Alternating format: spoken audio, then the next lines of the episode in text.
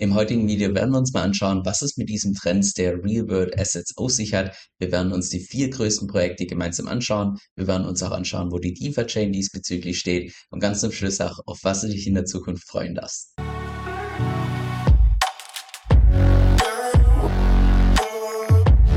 So, neuer Hintergrund, neues Klick oder so ähnlich. Anyway, auf jeden Fall geht es heute um einen Trend, der momentan immer mehr in Fahrt aufnimmt, und zwar die LWRs, die Real World Assets. Auch ein Trend, wo ich persönlich sagen würde, dass da der Dachraum durchaus gebildeter ist als der Rest der Welt, aufgrund der Tatsache, dass da einfach die DeFi-Chain, ja, relativ bekannt ist, sage ich mal, im Dachraum und einfach durch die D-Tokens das Ganze schon längst sich etabliert hat mit von wegen, hey, ist ja ganz logisch, dass man die realen Vermögenswerte von der realen Welt wie Aktien, Immobilien und so weiter, dass man die irgendwann mal nimmt und auf die Blockchain packt. Weil genau das sind diese Real-World Assets, dass man Vermögenswerte aus der realen Welt dann auf die Blockchain packt. Lass uns an der Stelle zunächst mal mit einem Überblick starten. Und zwar habe ich da erst vor kurzem hier eine ziemlich coole Statistik auf Dune Analytics gefunden, die im Wesentlichen gleich mehrere Punkte zeigt. Und zwar zum einen, wenn du dir mal die größten Projekte in dem Bereich derzeit anschaust, mit Ondo und Metric Docs, also das sind mit Abstand die größten Player mit einem Marktanteil von 52 Prozent und 36 Prozent und die restlichen Projekte hier, ja, also das sind eher kleine Fische, die eher irrelevant sind, würde ich mal sagen.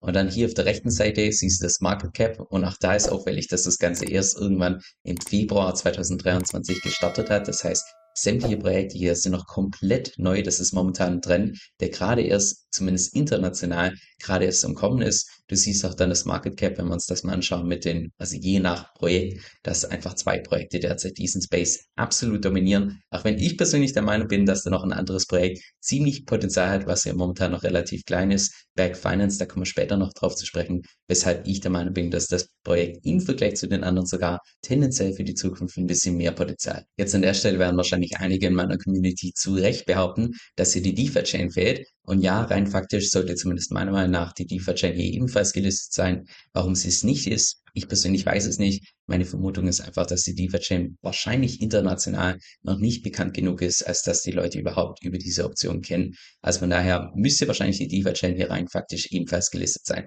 Aber was mich persönlich hier einfach mal interessiert hat, ist, weil es die DeFi-Chain eben schon deutlich länger gibt als diese restlichen Projekte, wo würde denn hier in diesem Ranking die DeFi-Chain tatsächlich stehen?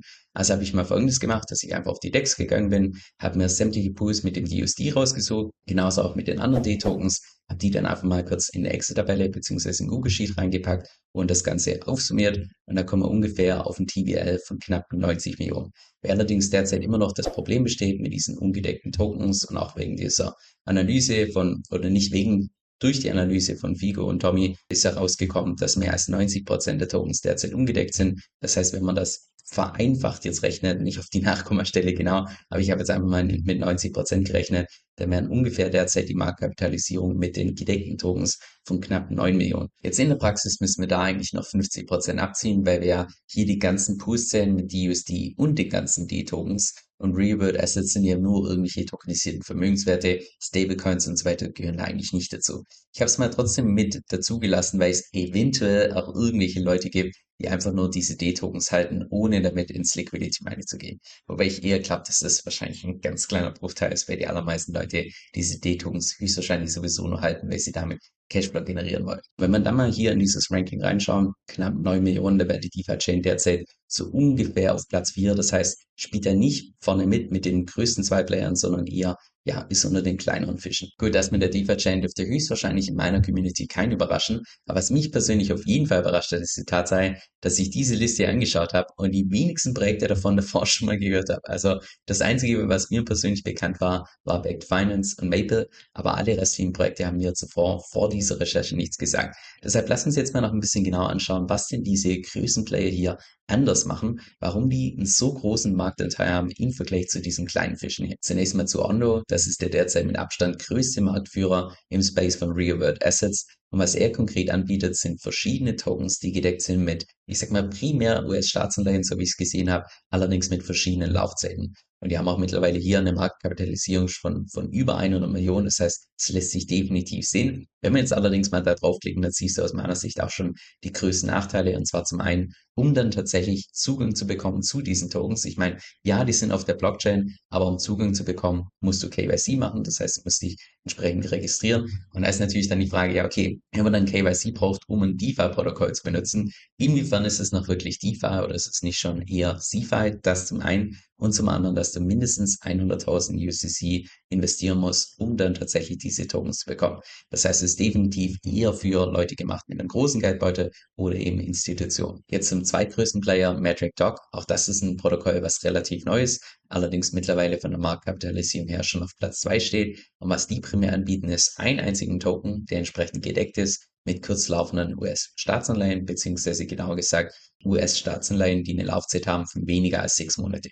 Also ebenfalls primär für Kryptoinvestoren, die auch zusätzlich noch eine Exposure haben wollen in den Anleihenmarkt. Jetzt, was mir hier bei der Recherche aufgefallen ist, ist, dass dieses DeFi-Protokoll mit dem sogenannten ERC 1400 Standard arbeitet. Einem Token-Standard, den ich persönlich davor noch gar nie irgendwie gehört habe. Also habe ich den mal entsprechend recherchiert. Und zwar, also ich meine, ERC 20 Tokens kennt in meiner Community, ich vermute mal jeder, das sind die ganz normalen Tokens, die du sonst auch so auf Uniswap und so weiter hin und her tauschst. Auch die NFTs können die allermeisten in meiner Community entsprechend noch kennen. Aber da gibt es ja noch ganz viele andere Token-Standards und unter anderem auch hier 1400, der sogenannte Security Token Standard. Und wenn ich das richtig verstanden habe, dann ist es im Wesentlichen wie eine Art ERC20 Token, nur dass du zusätzliche Voraussetzungen definieren kannst, die erfüllt sein müssen, dass du diesen Token verschicken kannst. Und zwar sind die Voraussetzungen bei Bandrick Docs hier, dass das Ganze verknüpft ist mit KYC. Das heißt, du kannst diese Tokens nur dann verschicken, wenn du tatsächlich KYC gemacht hast, das heißt, dich registriert hast was im Wesentlichen erlaubt, dass man rechtskonform auch wirklich Security Tokens auf einer Blockchain launchen kann.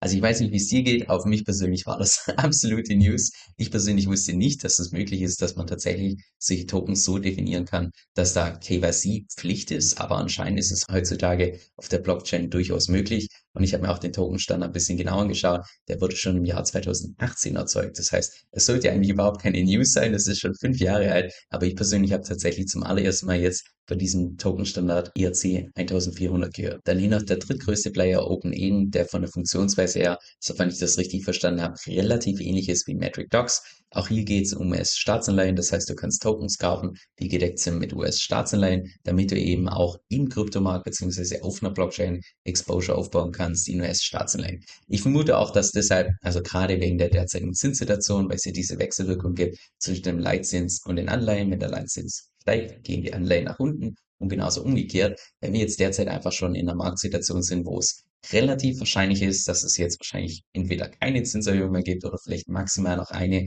Von daher könnte das relativ bullisch sein für die ganzen Anleihen. Und ich vermute, dass genau deshalb so viele Projekte hier launchen, die speziell Anleihen anbieten, weil halt momentan relativ viele Leute nach Anleihen fragen, weil die potenziell ein interessantes Investment sein können. Und dann noch der viertgrößte Player, Backed Finance, das ist das Projekt, wo ich persönlich denke, dass es wahrscheinlich unter den anderen Projekten langfristig gesehen das größte Potenzial hat. Und zwar, was die anbieten, sind tokenisierte Aktien in Form von ERC20 Tokens. Und das ist aus meiner Sicht so interessant, dass ich da jetzt vor ein paar Monaten schon ein separates Video dazu gemacht habe. Das habe ich dir auch entsprechend verlinkt. Aber was Backed Finance primär oder ich sag mal besonders macht, insbesondere besonders macht. Das ist auch ein gutes Deutsch. Aber ja, ist einfach die Tatsache, dass du, naja klar, wenn du diese tokenisierten Aktien auf der Blockchain hast, kannst du die natürlich 24-7 traden. Du kannst sie auch bekommen, ohne dass du KYC machst. Du kannst sie auch traden, ohne dass du KYC machst. Die Tokens sind auch eins zu eins gedeckt mit den realen Assets und du kannst sogar on-chain nachschauen, dass sie gedeckt sind. Und das macht das einfach zu einer Kombination, die aus meiner Sicht einfach nur richtig cool ist. Also da kann ich mir wirklich vorstellen, dass das meine Lösung ist, die mal tatsächlich Mainstream wird. Jetzt zu meinem persönlichen Fazit. Also ich denke, von allen Trends, die es derzeit im DeFi-Space gibt, gibt es wahrscheinlich keinen Trend, der aus meiner Sicht offensichtlich ist als der von Real Assets, also dass man echte Vermögenswerte tatsächlich auf eine Blockchain bringt. Ich denke, das wird ein absoluter Gamechanger für den Großteil der Leute, die einfach Stand heute immer noch keinen Zugang haben zu dem Großteil von der Finanzwelt, wie wir sie beispielsweise im verwöhnten Dachraum entsprechend kennen. Also von daher denke ich, das ist definitiv die Zukunft und das ist ja auch der Hauptgrund, warum ich persönlich ursprünglich so ein großer Fan war von der DeFi-Chain, weil ja das die primäre Vision war, dass man tatsächlich mit diesen D-Tokens das anbieten kann an im Prinzip alle Leute auf der Welt. Nur dass dann halt irgendwann mal ich sag mal, konzeptionell relativ große Fehler gemacht wurden und anstatt diese Fehler sofort zu fixen, wenn man sie entsprechend erkannt hat, wurde eher der ich sag mal, eher gegenteiligen Weg eingeschlagen, dass man einfach sämtliche Kritiker oder jeder, der das Ganze einfach gesehen hat, der das Ganze dann auch entsprechend öffentlich einfach gesagt hat, dass jeder einfach sofort zensiert wurde und dadurch das Problem einfach im Zeitverlauf nicht besser, sondern im Gegenteil immer schlechter wurde. Und derzeit sind wir eben bei einem, ja, bei einem System mit über 90 Prozent ungedeckten Tokens, wo ich persönlich nicht davon ausgehe, dass es Stand heute noch gerettet werden kann, auch wenn der Großteil von meiner Community laut meiner Umfrage nach wie vor dran klappt. Ich persönlich glaube es nicht, aber aufgrund der Tatsache, dass der Schönberg, das, ja, das lässt sich einfach nicht einfach so wegfixen. Das, da hilft auch aus meiner Sicht kein, kein nächster Bullrun. Aber das ist nur meine subjektive Einschätzung und die kann natürlich auch falsch sein. Aber ich denke auch vor allem die letzten paar Wochen und Monate haben ziemlich stark gezeigt, dass auch derzeit das D-Token-System und auch der DUSD einfach überhaupt gar keine Priorität sind. Also ich glaube, der Fokus liegt momentan auch beim ganzen Marketing, bei der ganzen Propaganda und so weiter, liegt ja primär auf der Meta-Chain und nicht auf den entsprechenden D-Tokens. Von daher denke ich, ist es auch gar nicht wirklich geplant, dass das Projekt, also aus meiner Sicht noch, oder nicht das Projekt, sondern die, das D-Token-System irgendwann mal noch gerettet wird. Anyway, ich bin gerade mal wieder komplett abgeschweift. Auf dem Moment, wo ich mich persönlich am meisten freue und wo du dich auch am meisten drauf freuen kannst, aus meiner Sicht, ist im Moment, wenn dann tatsächlich diese Real-World Assets oder beziehungsweise verschiedene Protokolle in dem Bereich mal wirklich etabliert sind.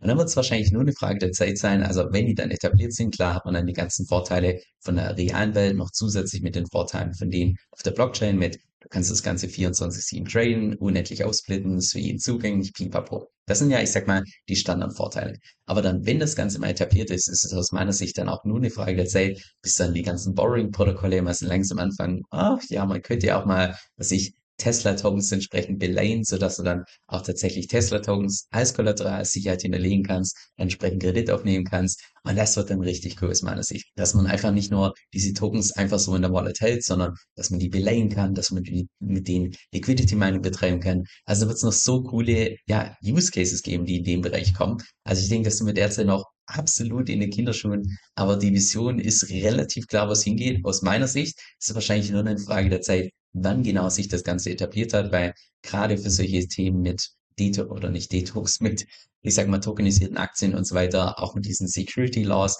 das ist nicht so ganz ohne und da braucht man wahrscheinlich dann erstmal irgendwann diese regulatorische Klarheit, von der jeder spricht und das wird wahrscheinlich einfach noch ein bisschen Zeit dauern. Jetzt das Blöde in YouTube ist meiner Meinung nach, dass es einfach so ein Stück weit safe versetzt ist. Weil wenn jetzt tatsächlich mal irgendwelche wichtigen News rauskommen, wo ich sich da ein Video vorbereitet habe, aufgenommen habe, editiert habe, da können Stunden bis Tage vergehen. Und genau deshalb benutze ich dafür meistens meinen E-Mail-Newsletter, wo ich regelmäßig meine Markteinschätzung abgebe, wo ich regelmäßig auch meine Strategie Strategieteil und nein, keine Sorge, zu keinem Zeitpunkt wirst du da von mir irgendwie Spam erhalten, sondern im Gegenteil, ich versuche da tatsächlich, dass ich in jede einzelne Mail Tipps reinpacke, die auch tatsächlich für die Praxis relevant sind. Jetzt, falls das für dich interessant klingt, dann kannst du dich einfach bei mir auf meiner Webseite entsprechend eintragen und zwar unter kevinsoe.com-9. Das ist Kevin, K-E-V-I-N, S-O-E-L-L.com, Schrägstrich 9 kevinsill.com-9. Dieser Podcast stellt weder eine steuerrechtliche noch eine finanzielle Beratung dar. Das heißt, alle Inhalte sind wirklich nur zu Informationszwecken bestimmt.